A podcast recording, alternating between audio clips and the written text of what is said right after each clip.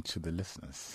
And we have also joining us on the line for this morning's discussion, Angela Mudukuti from the International Criminal Justice Southern African Litigation Centre. Thanks for speaking to us this morning. Good morning. Thank you for having me. So, Minister, let me start with you on, you've explained some of, the issues, some of the contentious issues that people brought up about, choosing, for example, impunity over justice, etc., etc. Even though I know people will ask more questions about that later on. But I want to talk about the process of going about this particular withdrawal from the ICC. There are those who are of the view that this should have been, the ball should have been set rolling by Parliament, that this should have been discussed in Parliament, and that there also should have been a public participation process to accompany that. So what exactly is the process? Section 231 of the Constitution entitles the executive, national executive, sole responsibility to negotiate and sign international agreements. By the same token, it empowers the national executive to renegotiate and to, if there is an English word like that, unsign those agreements. It is only once the national executive has exercised that constitutional power that everything else follows. And in exercising that constitutional power, the national executive does not engage in negotiations with Parliament. It has never happened. We enter into thousands of international agreements, and that is the procedure. That's always been the procedure, not only here, but under international law as well. So essentially it is a fait accompli, and we are now going through the motions to get to that point where we are no longer a signatory to the Rome Statute. What needs to happen? You see, there are three stages that can take place, not always, when it comes to entering into and implementing international agreements. The first stage is that the executive decides as a policy of government to enter into negotiations and accede to or sign particular agreements at its discretion. It's an executive discretion. Once the executive has acted as such, the executive, for that instrument to become binding and part of South African law, it must be submitted to Parliament for ratification.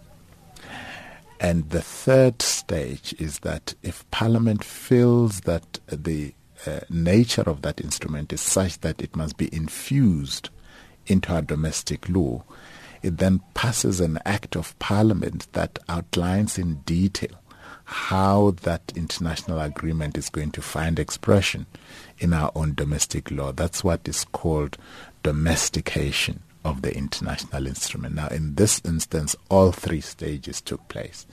Now, what you then have to do is that even though you have, if you like,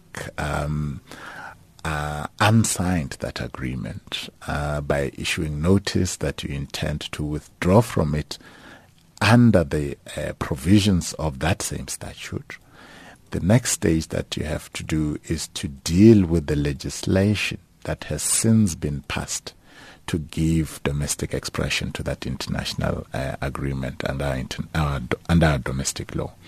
Now, that is the prerogative of Parliament. In other words, until Parliament repeals the law that domesticated this statute, that law remains binding law in South Africa. It means we will not have an international agreement in place, but we'll have a domestic act that requires of us to do the things that are contained in that law. And that's why the next stage is to approach Parliament, not to seek approval to withdraw from the international agreement, but to actually pilot or sponsor a repeal bill that seeks to repeal the Domestication Act. That is the procedure in law. And that's where we are at right now. Yes. So, Angela Mudukuti, the Southern African Litigation Centre, you've always been, on the forefront when it comes to keeping an eye on developments with regard to human rights and human rights abuses, not just regionally, but on the continent, more broadly speaking. And you are one of those centres who've been very unhappy with these latest developments. Absolutely. And with all due respect to the Minister, we must say that our position is that the correct procedure has not been followed, simply for the reason that Parliament is vested in terms of the Constitution with legislative authority, and Parliament decides when something is binding on the Republic or not. And as it stands, the Implementation Act is binding on the Republic. And so for the Cabinet to go forward and initiate withdrawal without repealing the Implementation Act is inconsistent with the Constitution. And also for Parliament, for the Cabinet to do this without public consultation, without the proper parliamentary procedures, doesn't bode well for the future of this country and respect for rule of law and the Constitution itself. So we disagree with the procedure. We also disagree with the substantiation for this move, because the ICC is an important institution that requires critical and constructive engagement from states, not for states to abandon the institution. It is not perfect. It does require reform, and we would hope that South Africa, along with the other African countries who have genuine grievances, would lead reform within the ICC. But if South Africa abandons the ICC, there can be no reform, because you cannot change it from outside, but must be inside to effect change. And Minister, to that, I think Major General kind of makes the same point here on Twitter, saying, have you even tried to push for transformation of that particular institution before making this withdrawal? Because if you think about it, the ICC as it stands, the ICC is the world's first permanent international criminal court. And as such, there was bound to be some hiccups, and some things would go wrong. But why didn't South Africa rather stay the course and try to transform it from within? The reality is that as we speak, South Africa's international diplomatic system is being held to ransom. Actually, they are sitting heads of states who have deferred their visits to South Africa over the past year because of this legal uncertainty. So as a country, we find ourselves in a situation where we are unable to prosecute fully our international policy, which is critical for the very survival of our nation, because we don't exist in isolation in the world. We have to work with other nations of the world to promote peace, but also to promote prosperity for our own nation and for other nations as well. For as long as, if you take the AU summit, that summit was about dealing with the challenges in Africa, issues of stability in Africa and peace, but also looking at issues of development. They were almost derailed by this situation. We don't think that as a country this can ever be in our interest or in the interest of the African continent. But talking about the concern about the procedure, I just hear people talking in generalities. They're not pointing to me which provision of the Constitution sanctions what they are calling for. I've just explained that, of course, Parliament makes law in the Republic, but read the same Constitution. It says national policy is the preserve of the executive, but more specifically, 231. Only the executive negotiates and signs international agreements. It does not require the permission of Parliament. It does not need to consult Parliament. It does not need to go out to the public and negotiate that now we want to enter into this or that agreement. That certainly didn't happen when we entered into the ICC system. It was a prerogative of the executive. And that happens with thousands of agreements that we and many other nations in the world enter into. That is the procedure. That is the law. When you talk about policy uncertainty, talking about the law where South Africa seems to be uncertain about certain things, why is South Africa uncertain? Isn't it clear that as a signatory to the Rome Statutes that we need to abide by whatever it is that we appended our signature to? Well, if there was clarity and certainty, we wouldn't be where we are today. So what is unclear about it? What isn't clear is that starting with the Rome Statute itself, There is an Article 27 that seemed to suggest that diplomatic immunity is trumped when it comes to people who are indicted under the Rome Statute. Article 98, on the other hand, seemed to suggest differently that the diplomatic immunity that sitting heads of states and others enjoy under international customary law continues as law and therefore supersedes any such obligations. Now, in the face of that legal impasse, we approached the ICC ASP, Assembly of State Parties, which is the constitutive body of the ICC. It's the body that creates the ICC system, made out of about 124, 127 countries. I can't remember, South Africa being part of it. We approached them in November last year. We said to them, under international law of interpretation of statutes, it is their prerogative and nobody else's to resolve that impasse by providing interpretation. Conversely, simply amend the statute and provide clearly what the legal position should be, whichever that position might be, so that there is legal certainty to all parties who are party to this thing. They referred us to the Bureau. They didn't want to engage. They said we should go back to the court, which we have issues with because of differences of opinion with regard to interpretation. We had hoped that they would live up to their constitutional responsibility and give interpretation to put this to bed. To this day, nothing has come out of it. And as a country, we cannot be held to ransom forever. We need to move on. There is work to be done. We need to resolve conflicts in Africa. We need to deal with the developmental challenges of Africa collectively with fellow African countries. We can't do that for as long as these uncertainties continue to impede us. Angela? Let me just start by saying currently as it stands, there is only one head of state who is wanted by the ICC. Uhuru Kenyatta's case was passed, as is his deputy's case. So there is only one. So when the minister speaks of heads of state, this is a misrepresentation of the situation. There is only one person in question here.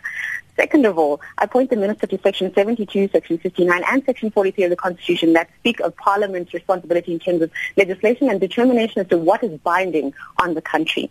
And third of all, I must say that the ICC issued a judgment directly for South Africa's purposes in June 2015, reminding South Africa of its duty to arrest President Omar al-Bashir for subsequent transfer to The Hague. There was no misconception about this or lack of clarity. It was very clear. And this judgment is on record with the government and also available on the ICC website. So the issue of South Africa's commitment, domesticated in terms of their own statute, also very clear. And this is because South Africa, when it was ratifying and domesticating their own statute of the International Criminal Court, made a conscious decision to follow Article 27 of the Rome Statute, which speaks to the fact that their official capacity is irrelevant with regard to the prosecution or transfer of individuals to the ICC. So the law on this is very clear. And I would also like to say that the Implementation Act was enacted after the Diplomatic and Immunities Privilege Act. So it was enacted with knowledge of that and directly to deal with that issue should it ever arise. So the law is clear on this. She makes me smile. Why are you smiling, Melissa? I'm smiling because she must explain to you why the Supreme Court of Appeal has given a different perspective to that very same question. The Supreme Court of Appeal has ruled that although South Africa was in breach of its own domestic law, which has created our own domestic problem in regard to coming across as the Rome Statute domestication law superseding or suppressing the earlier law that enabled South Africa to extend diplomatic immunity 6 months earlier, the court said that we were in breach of that domestic statute.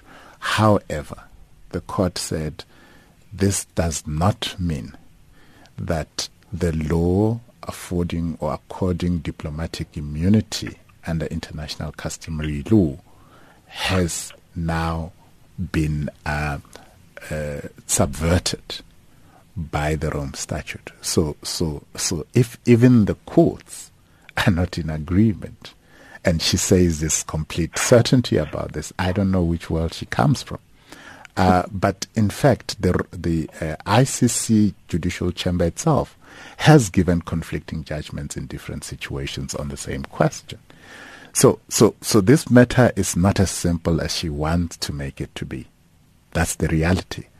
But coming to the other provisions of the Constitution she's alluding to, those have to do with the powers of Parliament to make law in the Republic.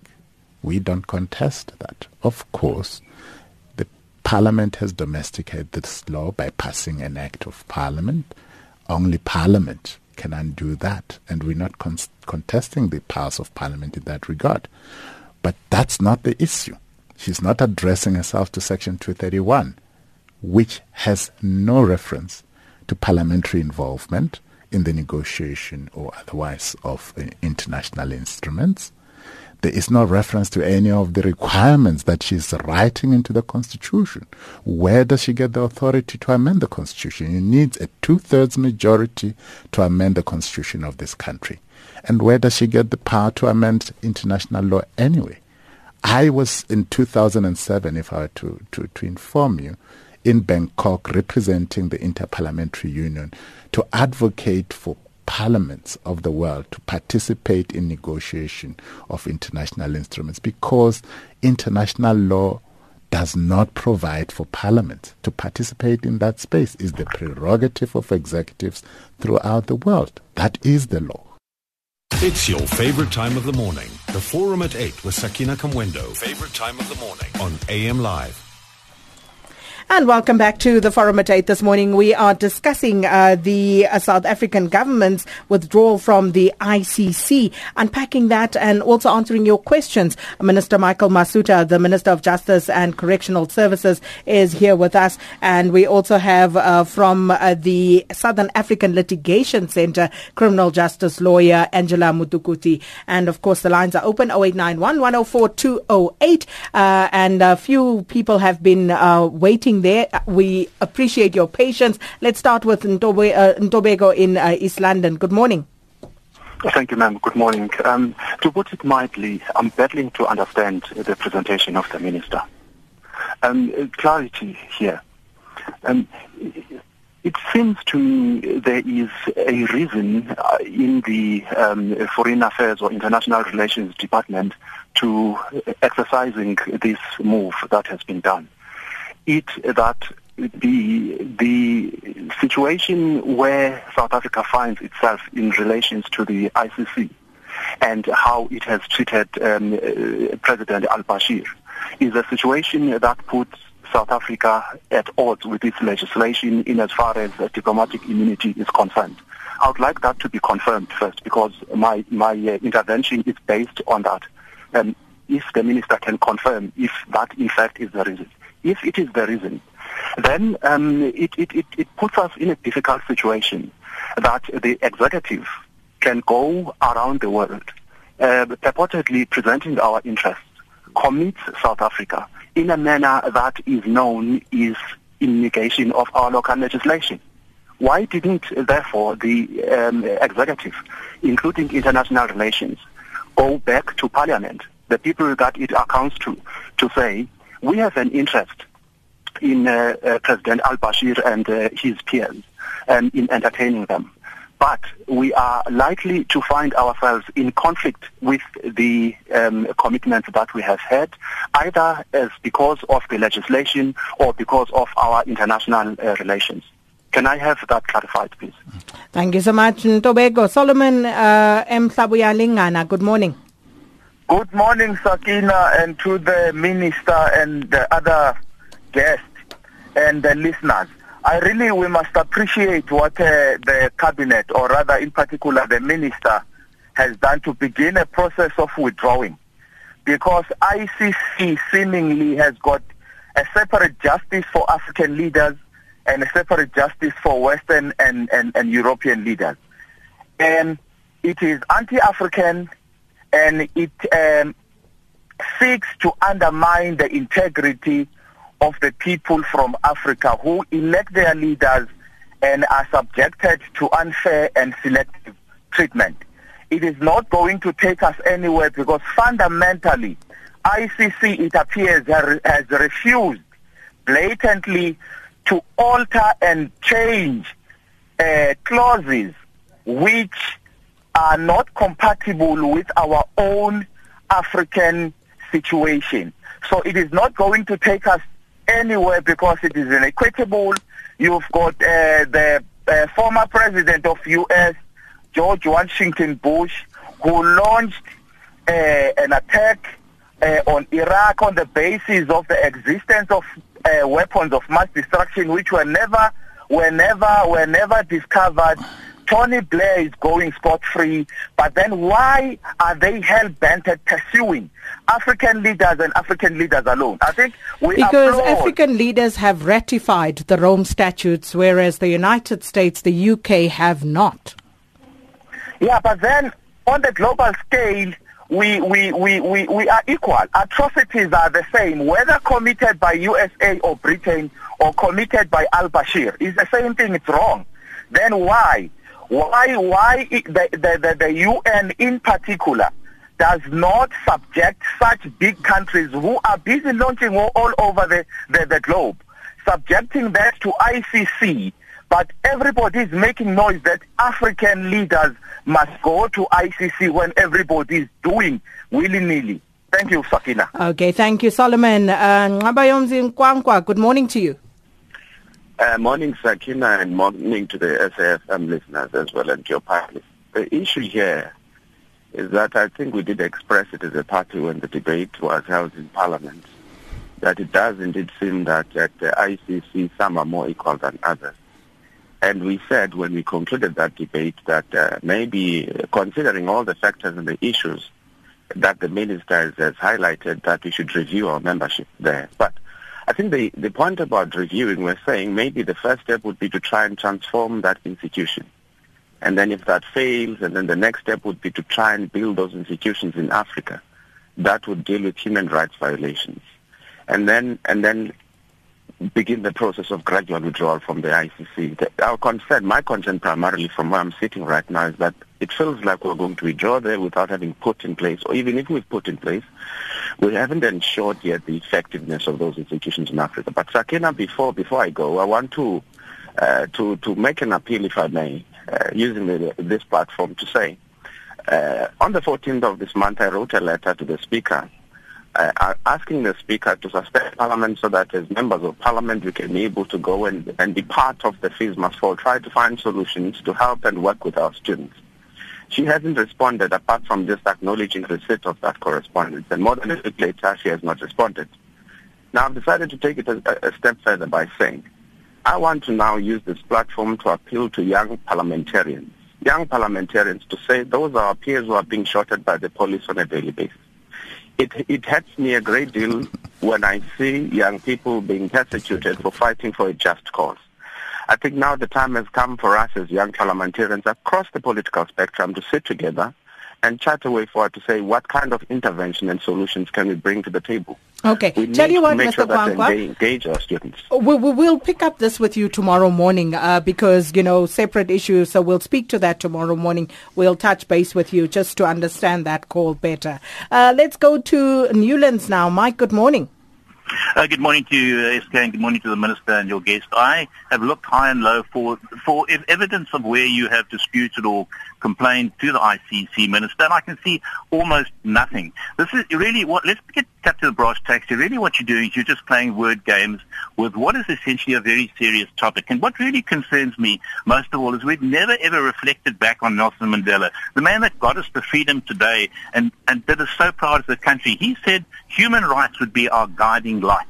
He also went on further to say, and this is in the interest of about conflict and rogue nations, he said these abuses might not have occurred, or at least minimized, had there been an effective International Criminal Court.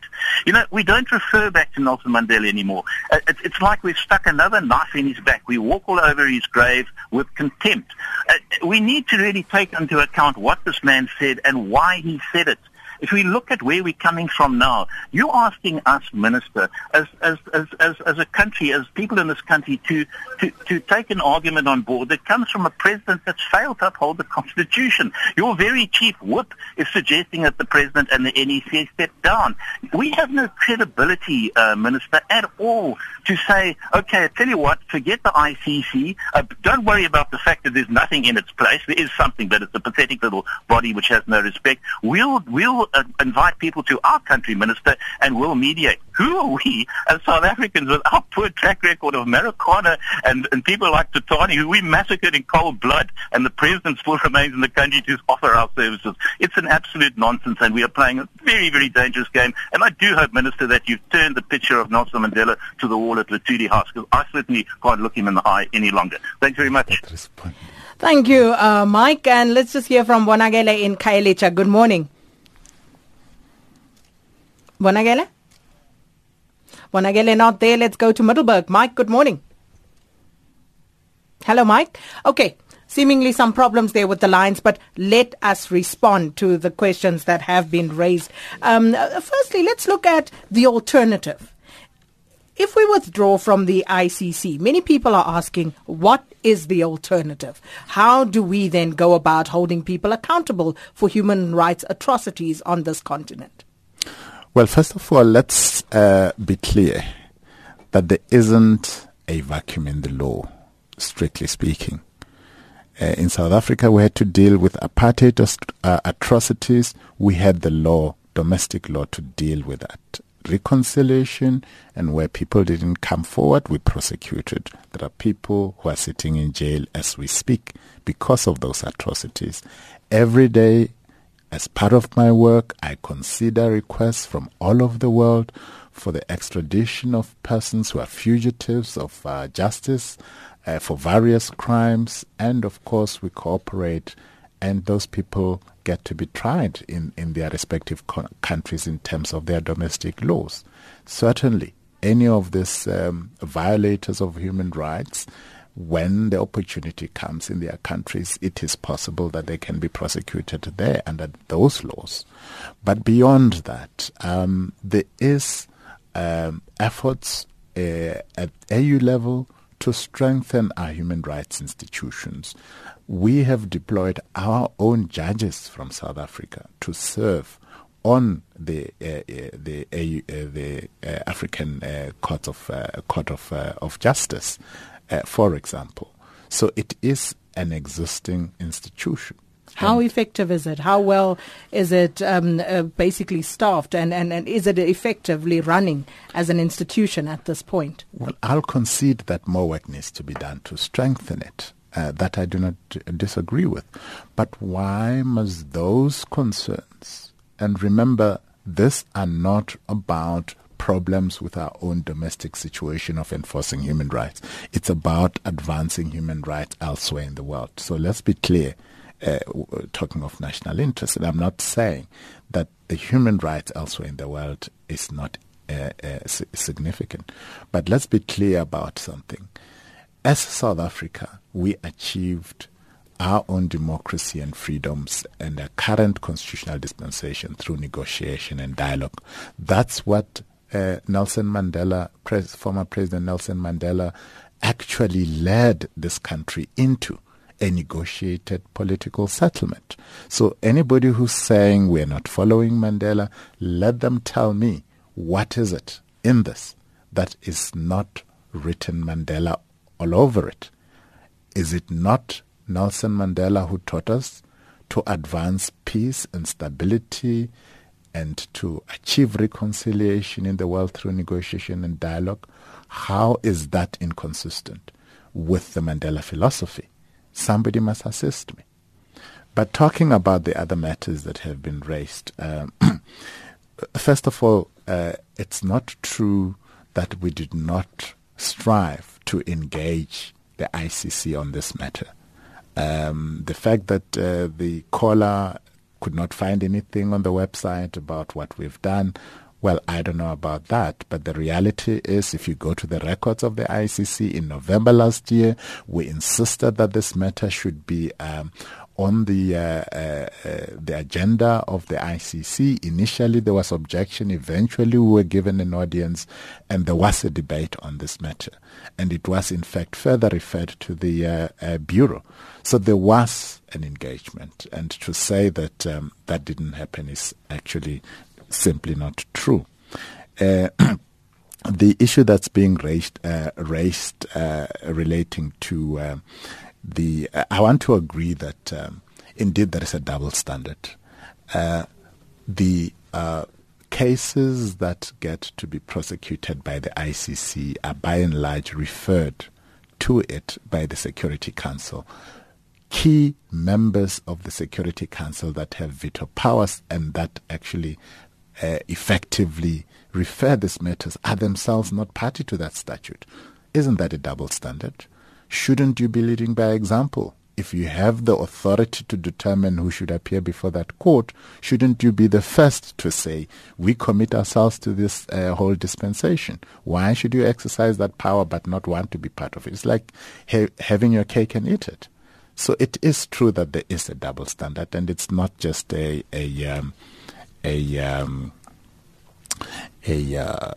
So we would rather join those forces on the wrong side of the moral divide, is what we are saying.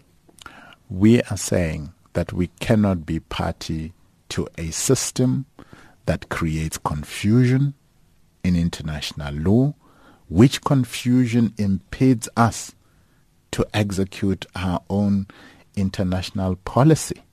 Because then what is the purpose of our participating there? How is it assisting us? And that is the issue. We're saying it was perfectly within the capacity of the ICC to remove this uncertainty, to ensure that this, not just for South Africa, by the way, for the world at large, because you cannot have a situation. And like I said, our own courts have affirmed that international law governing diplomatic immunity continues despite the provisions of the ICC. So already there are judicial, and within the ICC judicial chamber itself, there has been conflicting interpretations, as I've said. So it's not a simple matter of us, suddenly waking up and for political expediency, deciding not to be a party to this. I've addressed the issue. Let's give Angela a chance to respond to those calls.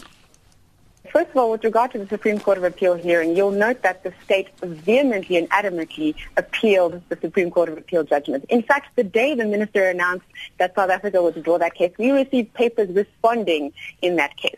So it's very clear that the legal argument, as far as the state is concerned, persists and continues. The very same day we received legal papers. And the Supreme Court of Appeal made it clear that South Africa had violated its duties, yet the state now wants to say they agree with the judgment, yet they've been appealing it for the past 6 months. I think there's some inconsistencies there. And secondly, with reality to the African criminal justice landscape, there is no African court with criminal jurisdiction to try genocide, war crimes, and crimes against humanity. There is an initiative to develop this court, but it includes immunity for heads of state and senior government officials. So you try telling the victims of these crimes that they need to wait for so-and-so to step out of power before they receive justice. I don't think this is a sustainable system. In South Africa itself, the minister has spoken about TRC prosecution. Sakina, you will remember the case of Nokuthula Simelane, a matter we've been working on for a few years now. It has taken... Since 1983, we've been trying to obtain justice for Nokuthula Simelane for the prosecution of her murder, and it has taken far too long, and she's one of many cases. So I don't think we should reflect on the TRC as the perfect system. And also, we have to remember that regionally, the SADC tribunal, which used to be able to hear grievances from individuals, has now been stripped of that capacity and will become an interstate court. And South Africa's very own president signed on that protocol. So we do have a justice vacuum. And in South Africa, if we repeal the Implementation Act, that is the legislation that governs the prosecution and investigation of genocide, war crimes, and crimes against humanity. If you repeal that legislation, there will be a gap. There's a question here, and I think this is a valid one from Mzugisi. Mzugisi says what he wants to know is how we joined the ICC in the first place, what motivated us to do it then, and what has changed now? Yeah. Am I allowed to respond? Please. In fact, it ties in with the other earlier question where we haven't responded, and that is the fact that the court has adjudged us to have been in breach of our own domestic law, in that we, having passed an act that, as the court has now ruled, trumped an earlier act that extended diplomatic immunity, that effectively we should have approached Parliament and had that latter act repealed or amended to remove that contradiction. Now, let me indicate the following: we withdrew the appeal not necessarily because we agree with everything that the SCA came to the conclusion on, but on a balance, we felt that it is important that we prioritize issues here. There was a bigger principle that we felt that the court articulated, which we thought should take precedence in our decision, whether to proceed or not. And we felt that that precedent was important, and that is the acknowledgement of continued application of international customary law that extends diplomatic immunity. We thought that that acknowledgement for us was the bigger issue. The reason we had appealed was with regard to the other issue, which is a finding by the North Gauteng High Court earlier that we were in breach of our own domestic law by not effecting an arrest, because according to the court, we had an obligation to do that. Now, the Supreme Court of Appeal seems to have upheld that position, and that was what we were appealing. But on the balance, we felt that the bigger principle, having been upheld by that court, and the fact that we had now decided to withdraw from the ICC as well as pilot legislation to repeal the Domestication Act, we felt that taking all three aspects into consideration, it was better to opt for abandoning that appeal.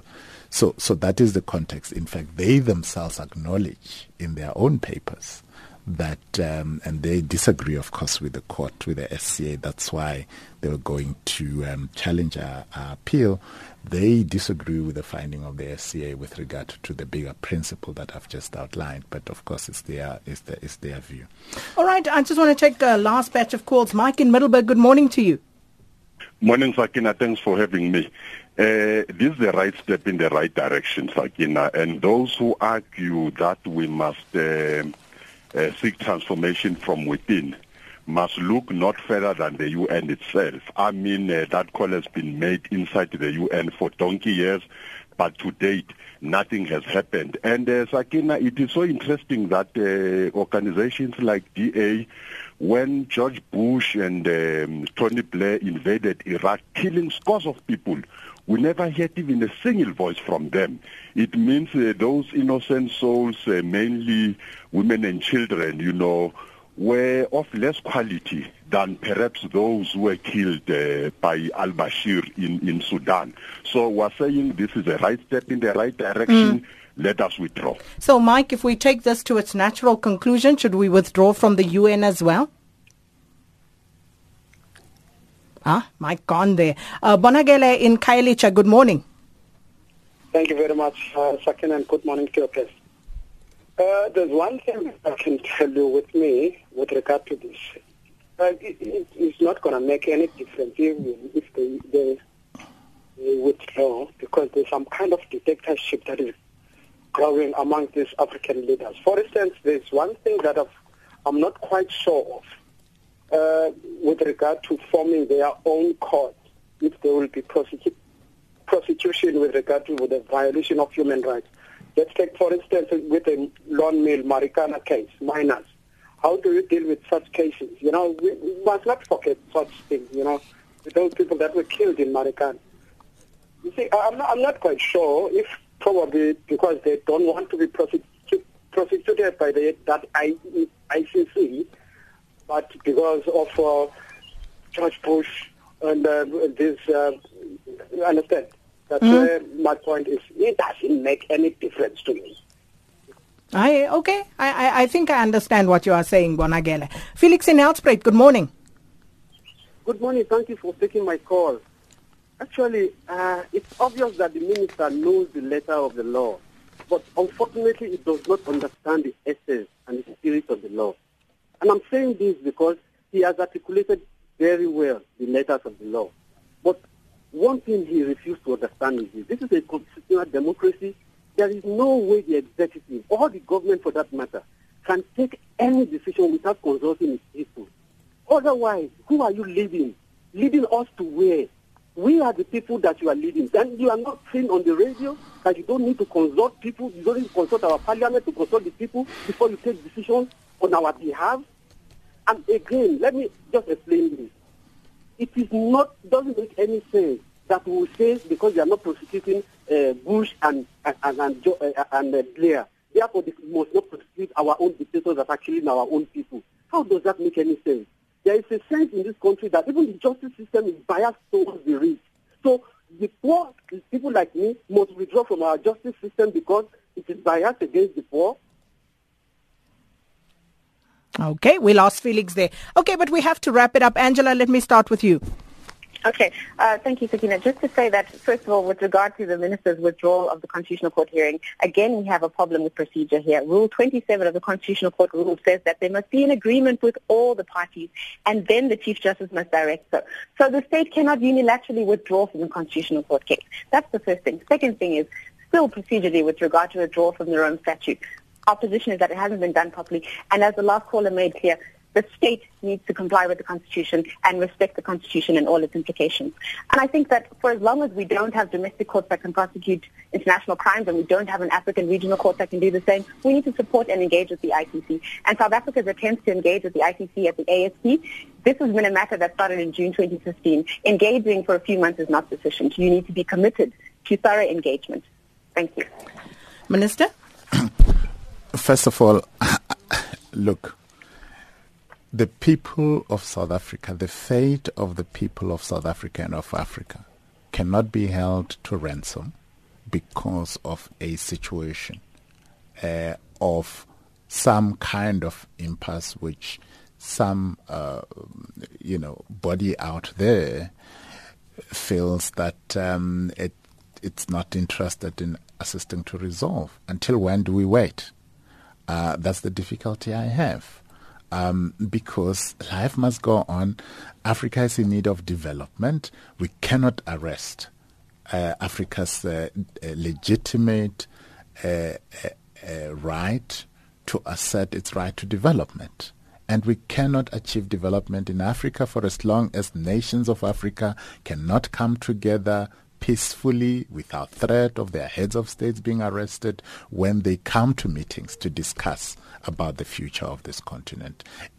I don't know where the people's politics come from on this question. But surely, Minister, equally, heads of state should also not be allowed to, with impunity, abuse human rights in their countries. And if that were to happen, surely people should have an alternative as to what they can do and who they can approach in that regard. That's precisely why we need to strengthen our own domestic institutions in Africa to address this issue. But then we come up with a Bamako protocol that says that a sitting head of state cannot be prosecuted. So you have to wait. What do you want to do? Regime change? It's been attempted. No, it's not regime change. It's been. I mean, when you arrest a sitting head of state, what is it? It's regime change. So a sitting head of state can then, with impunity, violate human rights and should not be held accountable. I am saying, which country on earth in the history of this world has ever impounded a sitting head of state and put them to trial? Let the Americans do it first. Let them lead. Is that our benchmark now? Is that the yardstick for the morality that we wish to embrace? Our morality is to promote peace through dialogue. That's how Mandela got South Africa to where it is today. We're going to park it there. I'm sure there's much more in this debate, and we'll come back to it.